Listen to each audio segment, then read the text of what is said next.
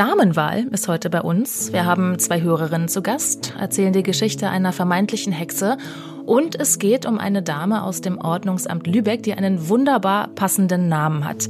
Erstmal mein Name, ich bin Eva Engert und der Hahn im Korb ist Jürgen Udolf. Mein Jürgen. Hallo Eva, schönen guten Tag. Jürgen, du hast ja einen Garten. Wie viel musstest du da dieses Jahr schon gießen? Jede Menge, jede mhm. Menge.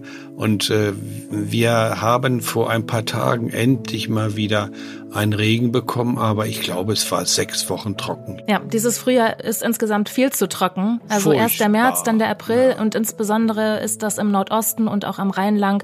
Da hat es viel weniger geregnet, als sonst zu dieser Zeit üblich ist. Äh, Mecklenburg-Vorpommern zum Beispiel war zwischendurch auch wochenlang kein einziger Tropfen.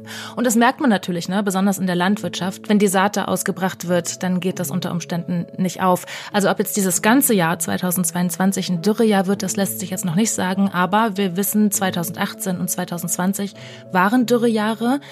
Und Fachleute des Leipziger Umweltforschungszentrums sagen, dass sich seit 250 Jahren keine Dürre mehr so großflächig über Europa ausgebreitet hat wie die Trockenheit in diesen beiden Jahren.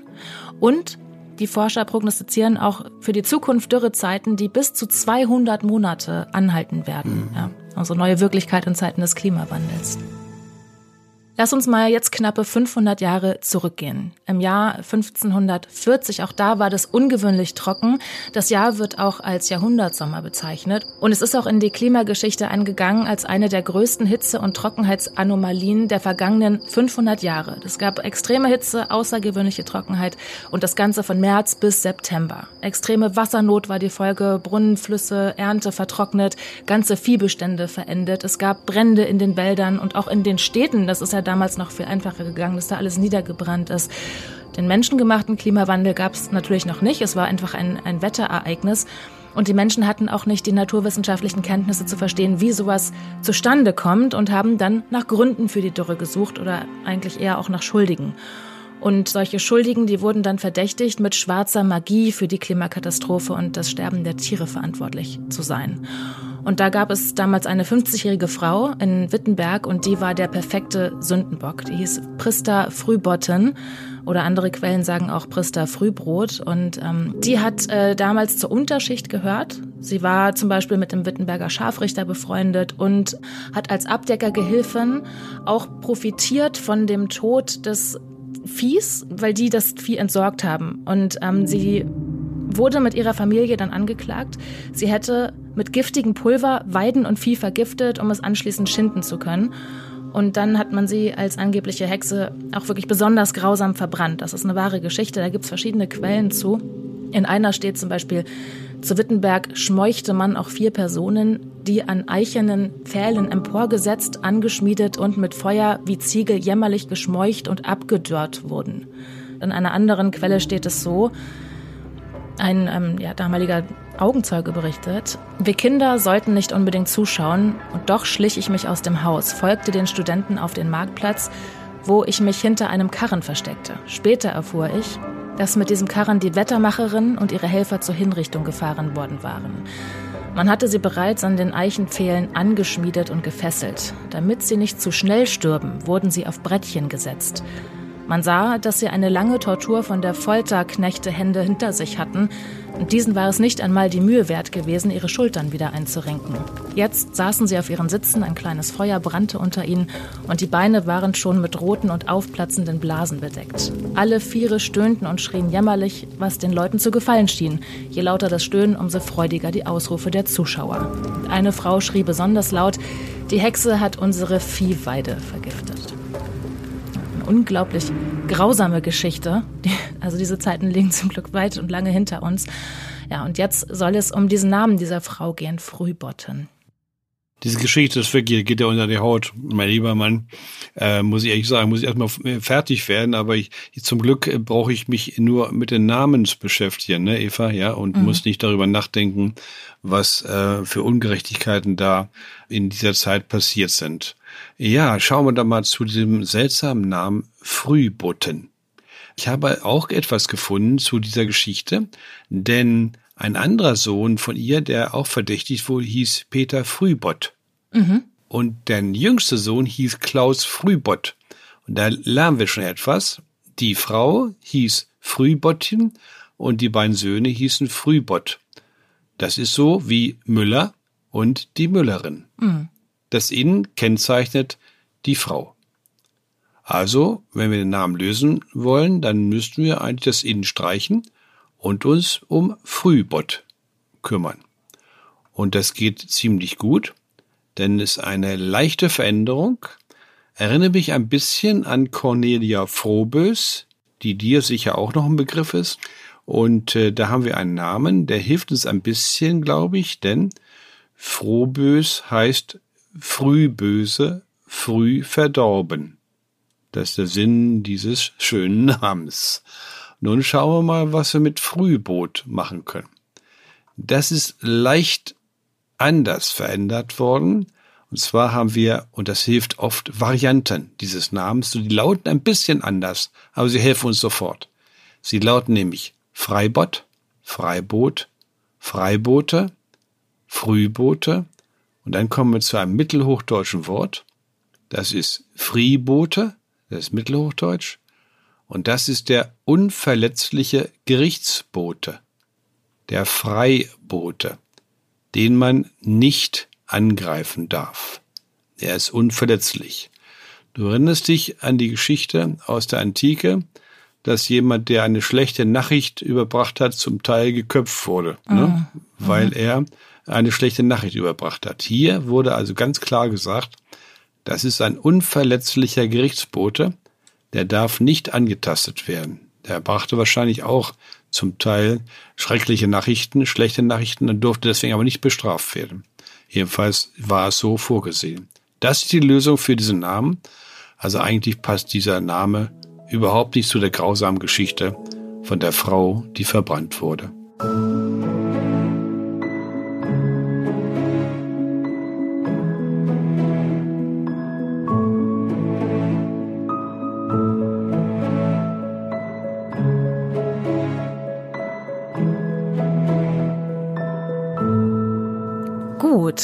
Also. Und jetzt an Bord ist Uli Tristel aus Landshut. Grüß Gott. Grüß Gott. Nach Bayern. Bei dir geht es ja um, um zwei Namen. Fangen wir mal an mit deinem jetzigen Namen Tristel. Du hast schon ähm, ja, dich schlau gemacht und richtig viel rausgefunden. Wo bist du denn da angekommen? Ja, die Tristels, die kommen aus der Gegend um Taufkirchen an der Vils und waren größtenteils Landwirte. Das ist ein sehr kleiner Bereich, wo die alle herkamen und immer noch herkommen. Äh, und es gibt auch einen Ort, einen Hof, der Tristelhof heißt, und eine Straße, die von diesem Hof wegführt. Die heißt Tristel am Damm, beziehungsweise Tristelstraße. Und mich würde interessieren, hat das irgendwas mit Trist zu tun? Oder wo kommt der Name her? Ich habe nicht die geringste Idee. Aber du hast den Namen schon sehr weit zurückverfolgt, bis 1750. Das finde ich immer erstaunlich, ja. wenn einem das gelingt.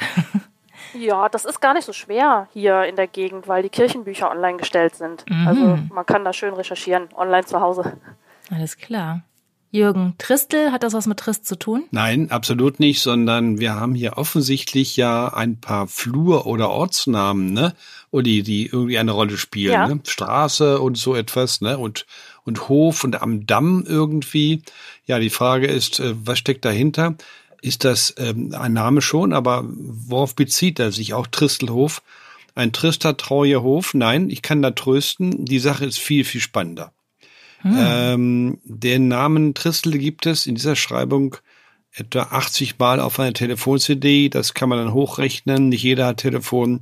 Wir rechnen mal 2,8, dann komme ich auf circa 200, ein bisschen mehr. Und es gibt ein deutliches Zentrum. Es sieht ganz so aus, Uli, dass alle, die Tristel heißen, auf eine einzige Person zurückgehen. Tatsächlich, ja. ja. Das sieht, sieht sehr danach aus. Mhm. Das können wir so ein bisschen aus Erfahrung sagen, weil wir ein, nur ein Zentrum haben, nirgendwo anders noch. Und ich musste ganz schön rumsuchen, bevor ich dann eine Lösung gefunden habe. Aber die Lösung ist, finde ich, echt fantastisch. Denn es gibt ein kleinen Aufsatz im Internet. Da geht es um die Besiedlungsgeschichte von Ebersberg und um Erding und Umgebung. dort habe ich den entscheidenden Hinweis gefunden. Tristel gehört zu einem Wort Drist und dieses Wort gibt es in einem der wichtigsten Wörterbuche, die wir fürs Bayerische haben, von Schmeller, ganz wichtiges Werk. Bayerisches Wörterbuch, Band 1, Spalte 676. Tristen, Tristen oder Tristern oder auch Trischen, gibt's verschiedene Formen, heißt aufrichten, einen Hof, einen Haufen oder ein Stoß aufschlichten, aufschobern oder schocken. Und hier geht es um darum, dass es ein aufgerichteter Haufe war von Streu, Heu oder Getreide. Oft werden diese Heuhaufen mit einer Stange und einem Dach ausgestattet. Da gibt es auch verschiedene Wörter für. Im Norddeutschen haben wir das auch mit einem ganz anderen Wort. Und unter diesem Art Zeltdach, kann man so sich vorstellen, da liegt dann das Heu, damit es nicht nass wird. Ah, das passt ja zu den Berufen meiner. Okay, das mag sein. meines Mannes. Ja. ja. Und das ist also die Lösung für ähm, den Vermiener. Das heißt, der Vorfahre wohnte an so einer entsprechenden Stelle. Was mich nur interessiert hat, war die Frage, ich hatte das Wort natürlich noch nie gehört und mich dann gefragt, wo kommt das her? Auch das kann man bei Schmeller im Bayerischen Wörterbuch finden. Geht zurück auf ein italienisches Wort dirizare und das so wiederum hängt zusammen mit Französisch dresser und wir kommen letztlich natürlich bei den romanischen Sprachen äh, zum Lateinischen und zwar lateinisch directiare zu lateinisch directus. Aufrichten oder ausfertigen ist die Grundform. Das Wort gibt es im Bayerischen, auch im Tiroler Deutsch und im Kärntner Deutsch. Das ist ein ganz tolles süddeutsches, ne, kann man sagen, süddeutsches Wort und ich habe nicht gewusst, dass es das gibt. Tristen ist auch ein Schober von oder Heu, aber hier geht es vor allen Dingen, ich habe das, glaube ich, ähm, deutlich gemacht, um eine Lagerung von Heu oder Stroh außen, außerhalb einer Scheune. Und dann muss man das versuchen, trocken zu halten. Aha. Ja, klasse. Finde ich Dankeschön. auch. Äh, war sehr überrascht und ich kann nur von Glück sagen, dass ich die Lösung gefunden habe. Das war nämlich nicht ganz einfach. Dankeschön. Bitteschön. Aber Jürgen scheut ja genau keine Mühe.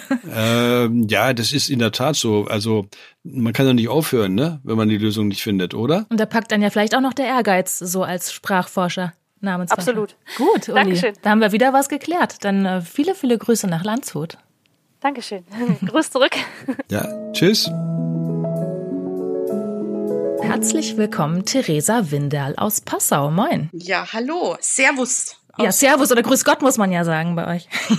Genau, und dann sagt der Berliner, ja, wenn ich ihn treffe. Richtig. Theresa, das ist ja total witzig, dass du den Jürgen kennst oder dass ihr euch schon mal begegnet seid. Genau, genau, ich bin großer Fan. Das, das war dazu mal in Düsseldorf, hast du uns geschrieben? Nee, in Deckendorf. Ach, Deckendorf, ah, ja, ja, ja. Das ist was anderes, ein anderes Dorf. ein anderes Dorf mit D. Deckendorf. Okay, was, was war das für eine Gelegenheit? Er hat einen Vortrag gehalten, auch über Namensforschung. Ich ja. kann nur Namen, Theresa, ich kann nichts anderes. Hm. Und du hättest fast mal bei Jürgen studiert. Genau, ja, das habe ich zufällig ähm, mitbekommen, dass das die Möglichkeit besteht und ähm, ja, bin aber dann in meiner Heimatstadt geblieben zum Studieren. Es war auch besser so, Theresa, denn 2006, da war ich noch da, aber nur noch äh, zwei Jahre und dann wurde die Professur gestrichen, der Studiengang wurde gestrichen. Also hast du richtig gemacht. Mhm. Gut, und jetzt lernen wir uns ja auch noch kennen und alles ist gut. und außerdem hast du Jürgen schon damals nach der Namensbedeutung deines Namens gefragt und da war Jürgen ein bisschen aufgeschmissen. Klar. Und Jürgen, nach allem, was ich von dir gehört habe, warst du jetzt auch kurz aufgeschmissen. Ja, das ist ein hartes Stück Arbeit. Lass uns anfangen, ja? Mhm. Alles klar, Winderl. Theresa Winderl, was weißt du über deine Familiengeschichte? Meine Familiengeschichte, also zumindest den einen Teil, weiß ich tatsächlich relativ wenig, dass sie aus der Oberpfalz stammen und dass eben laut der Kartierung, ich bin ja hier schon Jürgen-Fan, ähm, seit langer Zeit die Kartierung, dass eben da der Schwerpunkt in Oberpfalz und in ähm, Tirol liegt. Hast du Beziehungen zu Tirol oder eure Familie? Äh, nee, wir haben gar keine Beziehung, aber es gibt einen Winderl-Club. Also da haben sie tatsächlich mal Leute getroffen, die halt mhm. so heißen und da waren halt viele auch aus Tirol und witzigerweise eben vor allem auch schwarz in Tirol. Also auch sehr konzentriert da. Gut, also das Windal ist ein schwieriger Name. Ich sage auch gleich, Theresa, es wird keine eindeutige Lösung geben. Ui. Ähm, äh, aber ich kann annähern und beginnen wir mal. Äh, du hast gesagt, du hast eine Frau aus Österreich, Winder, kennengelernt, ohne das wunderschöne L, ne? Genau, mhm. genau. Mhm. Hast du da auch die Verbreitung gemacht? Nee, habe ich tatsächlich nicht gemacht, weil äh, ich dachte einfach, es ist äh, einfach ein Abschreibfehler. Ja. ja, ja, eben nicht, sondern wenn man die Verbreitung von Winder macht und die von mhm. Winderl liegen dazwischen Welten. Ne? Denn Winderl ist konzentriert, du weißt wo, und Winder ist völlig locker gestreut und es gibt mhm. kein Zentrum und am wenigsten gibt es in der Oberpfalz. Mhm, mh. Also äh, dürfte es keine Verbindung geben zwischen mhm. Winder und Winderl. Punkt eins. Weiter. Ich habe da mal nachgesehen. Wir haben ja sowas wie Entrundung. Das I bei Winder kann, das sind alles jetzt Vermutungen, die jetzt kommen. Das I bei, weil es ein schwieriger Name ist, das I bei Winder kann eine Entrundung sein aus Ü. Und dann kommst du zu Wünderl. Und das gibt dann Möglichkeiten, den einzuschließen an Wunder, wunderlich. Und da gibt es nämlich wunderlich und wunderlich. Ne? Das gibt es. Dann könnte man versuchen, vielleicht wunderlich zu winderlich zu verändern. Das gibt es auch tatsächlich als Name. Das war also eine erste Spur. Ich habe dann weiter nachgesehen, aber ich kriege keine Verbindung von Winderlich zu Winderl. Warum dieses Ich da weg wäre, das ergibt keinen Sinn und ist auch nicht zwingend notwendig. Weiter. Vielleicht kennst du den Namen Gottschalk? Gottschalk. Goldschalk mit D wie Dora hinten? Gottschalk? Nein? Nein, ne? Äh, das ist eines der Standardwerke über die deutschen Familiennamen. Der hat deinen Namen drin. Ah, okay. Ich habe den, den Freier von Reizenstein bemüht und so. Ja, ja. Mhm. Ja, aber äh, von Reizenstein äh, hat sich vor allen Dingen um Ortsnamen gekümmert. Äh, hier geht es um Familiennamen und Gottschalk ist äh, deutschen Namenkunde ein Standardwerk mit 300.000 Familiennamen drin. Der hat deinen Namen drin. Und zwar stellt er ihn zu Wende, das ist die deutsche Bezeichnung für die Slawen, ne? das weißt du. Hm? Äh, das Wendland zum Beispiel in, in Niedersachsen, da haben Slawen noch gewohnt bis zum 18. Jahrhundert fast. Wir haben auch Aufzeichnungen von diesem Draveno-Polabischen, so heißt die slawische Sprache, wird sie genannt, im hannoverschen Wendland. Slawenland heißt das. Mhm. Da hat äh, Gottschalk aufgelistet Namen wie Wendegast, äh, Vinitari, Winter, auch durchaus hier nicht zum Winter, zur Jahreszeit, sondern zu dem Wender. Und dann äh, kommt tatsächlich auch Winterlin, Winder, Winderl und Winderle. Ah. Hat Gottschalk drin. Kann man also machen ihn zu der deutschen Bezeichnung, von der älteren deutschen Bezeichnung für die Slawen wenden. Wir sprechen nicht mehr so gern von Wenden, das nämlich von den Nazis ist das abgewertet worden. Das war dann eine Negativbezeichnung, deswegen spricht man heute lieber von Slawen und von Sorben und weniger von Wenden. Mhm. Aber sicher ist das nicht. Weiter. Ich habe dann gefunden, dein Name ist auch erwähnt, im deutschen Familiennamen Atlas. Das ist ein großes Werk der Mainzer und Freiburger Namenforscher. Dort steht dein Name auch drin. Mhm. Und zwar im Band 3 auf Seite 436. Da steht wörtlich Winderl aus Mittelhochdeutsch Wind oder Winde, der Wende oder Slave. Mhm. Oder aus Mittelhochdeutsch Wind, der Wind. Und dann ein Siedlungsname. Wir haben nämlich durchaus Ortsnamen, die heißen Wind, und zwar deshalb, weil sie so liegen, äh, so erhöht liegen, und zwar in, an Stellen, wo der Wind gerne besonders pfeift, ne? Dann werden diese Orte danach benannt. Also hier haben wir die, einmal wieder die Slawen und zum anderen die Möglichkeit, dass es ein Ortsname wäre, der hier eine Rolle spielen könnte. Aber auch das habe ich überprüft. Und Wind als Familienname kommt fast überall vor, aber nicht in der Oberpfalz. Mhm. Insofern fällt der auch wieder raus. Ne? Wie sieht's aus mit den Slawen? Da gibt es einen wichtigen Beitrag von einem Herrn von Reizenstein, den du kennst. Und zwar heißt der Ortsname mit Windisch Winden in Bayern in den Blättern für oberdeutsche Namenforschung. Da hat er all diese Namen zusammengetragen, die windisch enthalten in Bayern. Da gibt es ja ganz viele.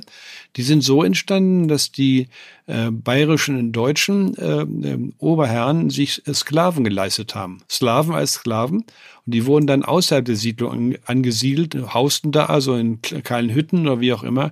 Das waren oft ganz kleine Siedlungen.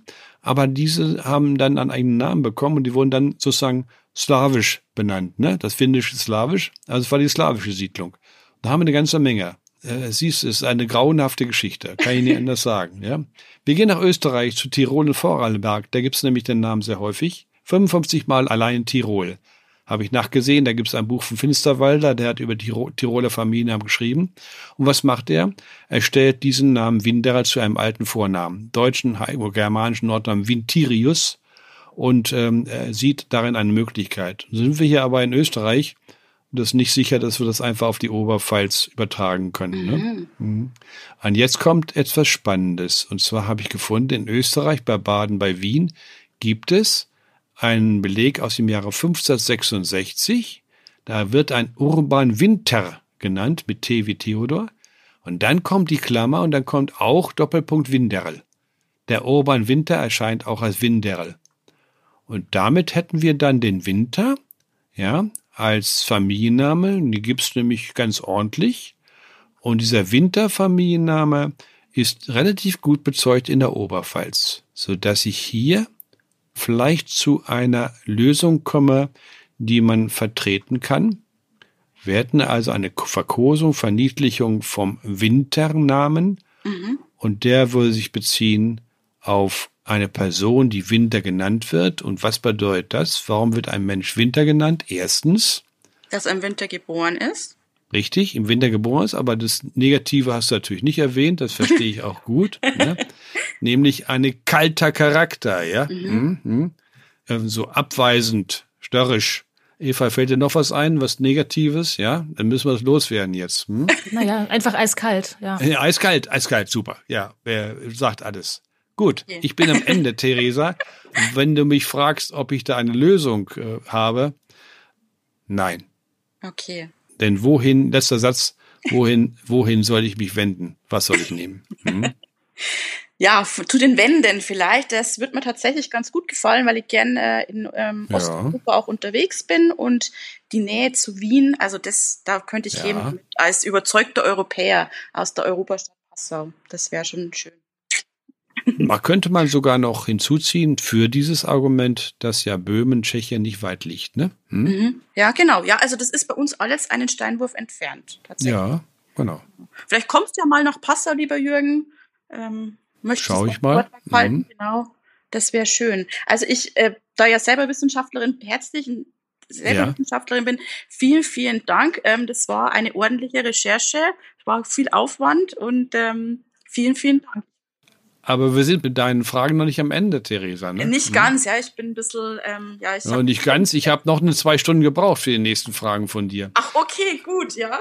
ja, oder wolltest du das nicht mehr hören jetzt? Hm? Doch, aber ich bin ja ähm, ein, ähm, ein Mensch, der das zu schätzen weiß, schon wie viel Arbeit da drin steckt. Umso mehr freue ich mich, wenn du noch mehr Arbeit in mich investiert hast. ja, ich habe mir noch mal um Hutstein äh, Gedanken gemacht. Mhm. Äh, was weißt du dazu? Ja, also Hutstein ist der, also wir sagen Hutstein. Ähm, ja, gut. Ähm, ist ja immer so, wie man es eben ausspricht. Das ist der ja. Geburtsname meiner Mutter. Mhm. Und wir haben uns mit jemandem getroffen, der da eben den Stammbaum bis ins 17. Jahrhundert zurückverfolgt hat. Dann eben gesagt hat, ja, wir sind da und da verwandt. Und der hat eben gedacht oder das belegt, dass es da in der Nähe auch, also zwischen Grenzgebiet Deutschland, Österreich, quasi einen Stein gibt, der wie ein Hut aussieht und tatsächlich mhm. der Name herrühren würde. Aber ich weiß es ja nicht. Doch, das sieht gut aus. Hutstein oder Hutstein taucht an verschiedenen Stellen auf. Sowohl im heutigen Deutschland wie auch in Schlesien und in ehemaligen Teilen Deutschlands gerade in Breslau häufig, aber auch im Erzgebirge und so weiter. An verschiedenen Stellen taucht er auf, die man wahrscheinlich nicht vereinigen kann. Und dann habe ich was gefunden, ich lese das mal vor, ich glaube, das besagt, das erklärt alles. Pilzfelsen nennt man diese Blockgebilde, mhm. die aus wenigen Kluftkörpern bestehen und die haben so seltene Formen. Sie sind in einem Deckkörper, den Hut, deren Durchmesser mehrere Meter betragen kann und in einem schmäleren Sockel den Stiel, dem der Hut unbeweglich auflastet, gegliedert. Mhm. Und das kommt durch Erosion und so weiter. Und dann entstehen diese hutförmigen Felsensteine. Und das kann ich mir gut vorstellen, dass, wenn jemand dort wohnt, das dann so genannt wird. Und da es die den Namen an verschiedenen Stellen gibt, halte ich das für eine gute Erklärung. Okay, und wie ist es? Weil es gibt dann Hutstein und Hutsteinnäre. Also Hutsteinnäre, das hat man einfach dann irgendwann dran gehängt. Ähm. Äh, ja, aber dann schau bitte wieder auf die Verbreitungskarte. Die Hutsteiner sind, äh, ich habe sie nicht genau im Kopf, aber ich glaube in Nordhessen. Und äh, da, äh, die sind vor allem eine eigene Sippe, die mhm. mit den anderen Hutsteinen nichts, direkt nichts zu tun haben. Ich nehme auch an, dass dort auch in dieser Gegend einen Hutstein äh, es gegeben hat oder es noch gibt und dass sie davon dann ihre Ableitung. Das Steiner ER ist natürlich auch ein Siedlungsname mhm, mhm, und ähm, besagt, also er wohnt in der Nähe. Wir haben zu Örtlichkeitsnamen, so nennen wir die auch, haben wir manchmal Bildung mit ER und manchmal Bildung ohne ER. Das gibt da beides, ne? Hm? Mhm, mh. Okay. Es gibt tatsächlich auch bei uns in der Region eben die Hutstein-Nähre und ähm, ja, glaube ich, hm, glaube ich. Kann auch dann der Sohn sein, ne, von einem Hutstein. Mhm, dann kann mhm. der, ja, der kriegt noch ein ER dran und ist der Sohn. So, und dann haben wir noch einen Ortsnamen, richtig? Hm? Richtig. Also das ist quasi, also ich wohne in Passau, aber in einem Stadtteil. Ja. Und ähm, da feiern wir jetzt die Eingemeindung der, des Stadtteils Heining nach Passau. Mhm. Und äh, wir haben da eben in der Grundschule gelernt, dass das eben von einem ja, Germanenfürst stammen würde, einem Huno. Mhm. Und ich habe aber tatsächlich schon andere, also ich treffe immer wieder auf Leute, die Heining oder lese immer wieder Leute, die Heininger heißen. Und ich frage mich immer, können die aus diesem kleinen Dorf stammen oder wo kommt dieser Name her? Kann er nicht von unserem Dorf stammen. Mhm. Äh, ich habe mir das angesehen. Wir haben die Möglichkeit, das ist eine Entwicklung von meiner kleinen Firma. Wir haben einen sehr versierten Techniker gehabt, äh, der im Internet umgehen kann. Wir kartieren auf einer Karte äh, die heute in Telefonverzeichnis vorliegende Familiennamen und, und mit einer anderen Farbe kartieren wir ältere Belege des Familiennamens. Ne? Ich habe also blau hier für heute und gelb für Namen vor 1945. Das ist immer wichtig. Fluchtvertreibung, Umsiedlung, Zweiter Weltkrieg und so weiter. Und dann können wir darin noch die Ortsnamen hineinbeziehen. Dann habe ich die grüne Punkte. Und das habe ich alles gemacht. Die Karte ist vor mir. Und da habe ich äh, vier grüne Punkte in Süddeutschland. Das sind alles Ortsnamen Heining. Drei davon habe ich gefunden. Das ist ein Ort bei Passau, das ist deiner ein Ort bei Berchtesgaden und ein Ort bei, bei Güters, ja. ja. bei Lauf, richtig, und ein Ort bei Gütersloh. Es gibt dann noch einen in, in Baden-Württemberg. Und dann sind die Familiennamen dort und die liegen zum großen Teil, nicht alle, aber die zum großen Teil drumrum. Und bei Passau ist in der Tat so, dass der Ort Passau-Heining in der Tat doch wohl die Basis abgibt für diese, für die Familiennamen Heininger und so weiter. Sie können aber auch anderen Ursprung haben, die Heininger äh, zum Beispiel in Baden-Württemberg sind nicht alle vom Ortsnamen abgeleitet, das kann man sehen, sondern da ist dann doppelte Ableitung. Erstmal haben wir einen Hein, Kurzform von Heinrich. Der bekommt einen Sohn. Das ist Ink. Denn Ink ist Kennzeichen von Sohn und Nachkommen. Die Karolinger sind Nachkommen von Karl dem Großen. Karl Karolinger. Die Merowinger sind Nachkommen von Meroweg. Merowink. Und der Heining ist dann der Nachkomme von Hein. Und der Heinig bekommt dann einen Sohn und der wird dann mit ER gekennzeichnet. Ne? Also das ist eine Abfolge, Generationenabfolge so. Dauerte manchmal ein paar Jahrhunderte. Und äh, hier ist es so bei Passau, bei dem bleiben wir jetzt. Das sieht stark danach aus, dass der Ortsname die Grundlage ist. Und zu einem Ortsnamen gibt es äh, ein uraltes Buch, 150 Jahre alt, immer noch nicht ersetzt, von Ernst Förstermann, Altdeutsches Namenbuch. Und das habe ich hier stehen und da habe ich rauskopiert. Und dort steht Huhn als Grundlage für Ortsnamen zu den Personennamen desselben Stammes. Dazu sage ich gleich was. dann führt er Huninga auf als alte Form, Huninga, und zwar acht Ortsnamen und Nummer sieben ist Heining bei Passau. Ah. Und das Buch ist 150 Jahre alt. Und dort mhm. finden wir schon die Lösung. Hm? Und zwar in den Monumenta Boica das sind die Bojas, sind ja die Bayern. Ja, das sind die Bayern, das sind bayerische Quellen. Ne? Mhm, das sind mhm. Urkunden, ich glaube nicht ganz verlässlich, aber dort haben wir, hat er einen gefunden, und zwar in Band 40 im 10. Jahrhundert ein Hunningham. Und das bezieht er auf deinen Ort bei Passau. Okay, Hunningham. Okay. Und äh, dann kann man den Ortsnamen erklären. Und ich kann dazu noch einen Beitrag leisten, denn die Frage ist, was für ein Personenname liegt da zugrunde? Huhn wird gern mit den Hunnen in Verbindung gebracht, aber sonst war es unklar. Und ich, wir sind uns inzwischen sicher, wir haben mehrere Ortsnamen gefunden hier in Norddeutschland, wo das Huhn auch drin ist. Es gibt auch Hühnenstein, mhm. so, ne, so riesige Felsen, wo man sagt, die Hühnen haben damit irgendwas gemacht oder so, ne? Mhm. Nein, die Sache ist wahrscheinlich ganz einfach und Huhn ist ein germanisches Wort für groß. Bedeutet groß. Und dazu können wir dann stellen, einmal den Hühnen, ne? Der mhm. Hühne mhm. ist auch ein großer Mensch und die Hunnen, sehr wahrscheinlich. Und die Grundbedeutung wäre ganz einfach groß. Und das wäre mein Vorschlag auch für den Personennamen, der drin steht in dem Ortsnamen. Äh, Heining bei Passau. Dass es heute Hai ist und nicht mehr U, das kann man erklären. Und somit hätten wir diesen Ortsnamen einigermaßen äh, passend ähm, erklärt. Bei dem Familiennamen von Theresa ist die Sache viel, viel komplizierter.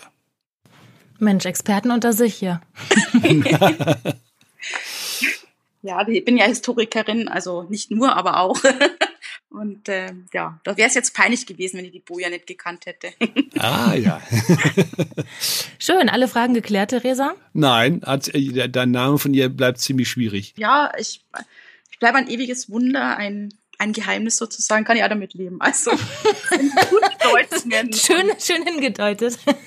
Theresa, es gibt eine einzige Chance, aber die kann man nicht äh, immer erzwingen. Es geht darum, die Genealogie so weit wie es geht zurückzuverfolgen. Mhm, ne? Mhm, ja. Mhm. Und dann findet man vielleicht dann den rettenden Anker. Vielleicht. Das, das ist dann das Projekt für nach der Doktorarbeit.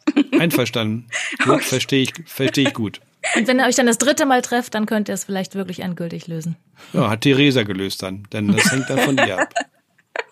Also vielen, vielen Dank. Ähm, also wie gesagt, ich kann es nur nochmal wiederholen. Ich weiß, da steckt sehr, sehr viel Arbeit drin, lieber Jürgen. Und mhm, ja, bitteschön. Ähm, ich hoffe, ich kann mich arrangieren, zum Beispiel mit einer Stadtführung in Passau.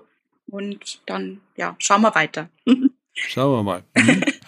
okay, dann Herzlichen Dank und bitte macht weiter so. Ihr seid übrigens der einzige Podcast, den ich tatsächlich regelmäßig höre. Und ich bin nur über euch zum Podcast hören gekommen. Bitte macht weiter. Och, das ist aber nett. so, so viele Nettigkeiten. Jetzt ist gut. Mach's gut. Vielen Dann Dank. Dann sage ich Servus. Servus. Tschüss. Ciao.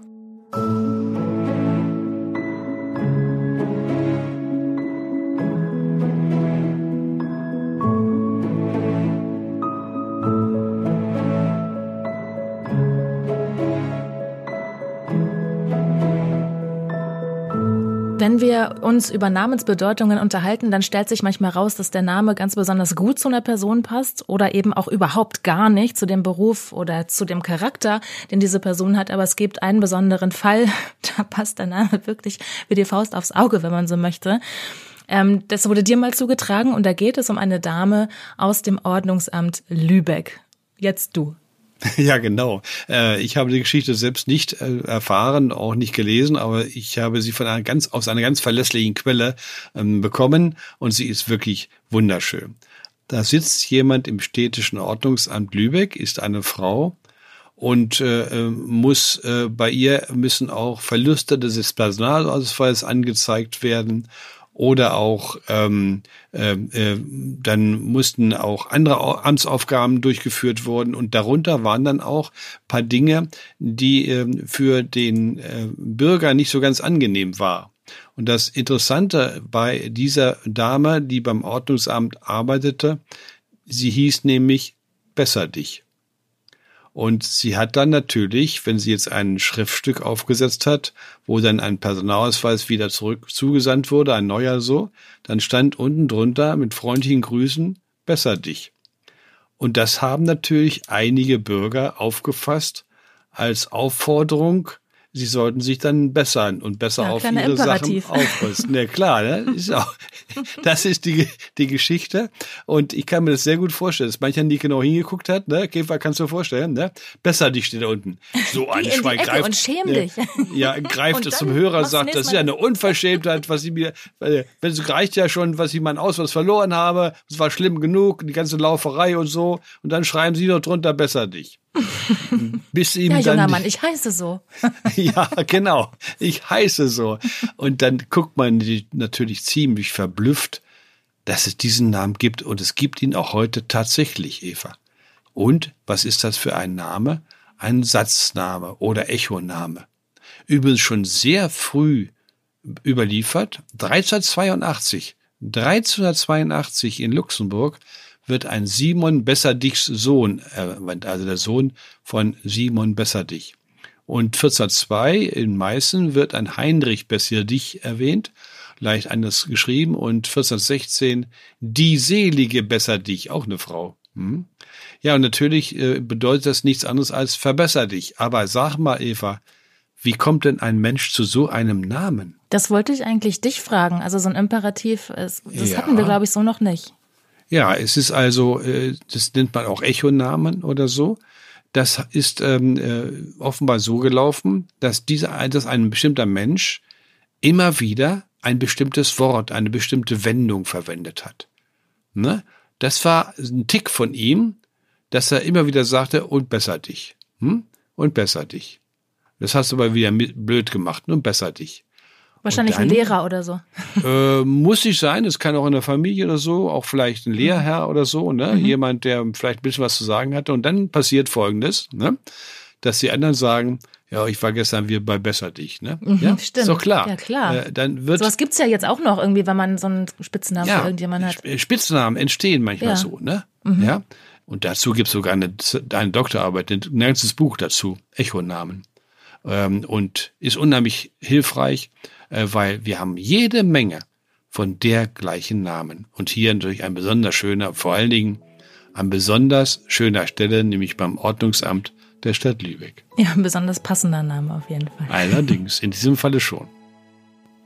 So, liebe Leute, das war's für heute mit dieser Damenrunde lauter Geschichten über Frauen. Und wenn ihr Lust habt, mal mitzumachen, wenn ihr Lust habt, mal mit uns zu quatschen, euren Namen klären zu lassen, dann schreibt uns doch einfach an name@newdaymedia.de oder ihr könnt uns auch gerne eine Sprachnachricht schicken und Jürgen, der geht dann an die Recherche und dann sehen wir mal, wie weit wir kommen. Und ansonsten wünsche ich euch allen ein wunderschönes Wochenende. Bis zum nächsten Mal.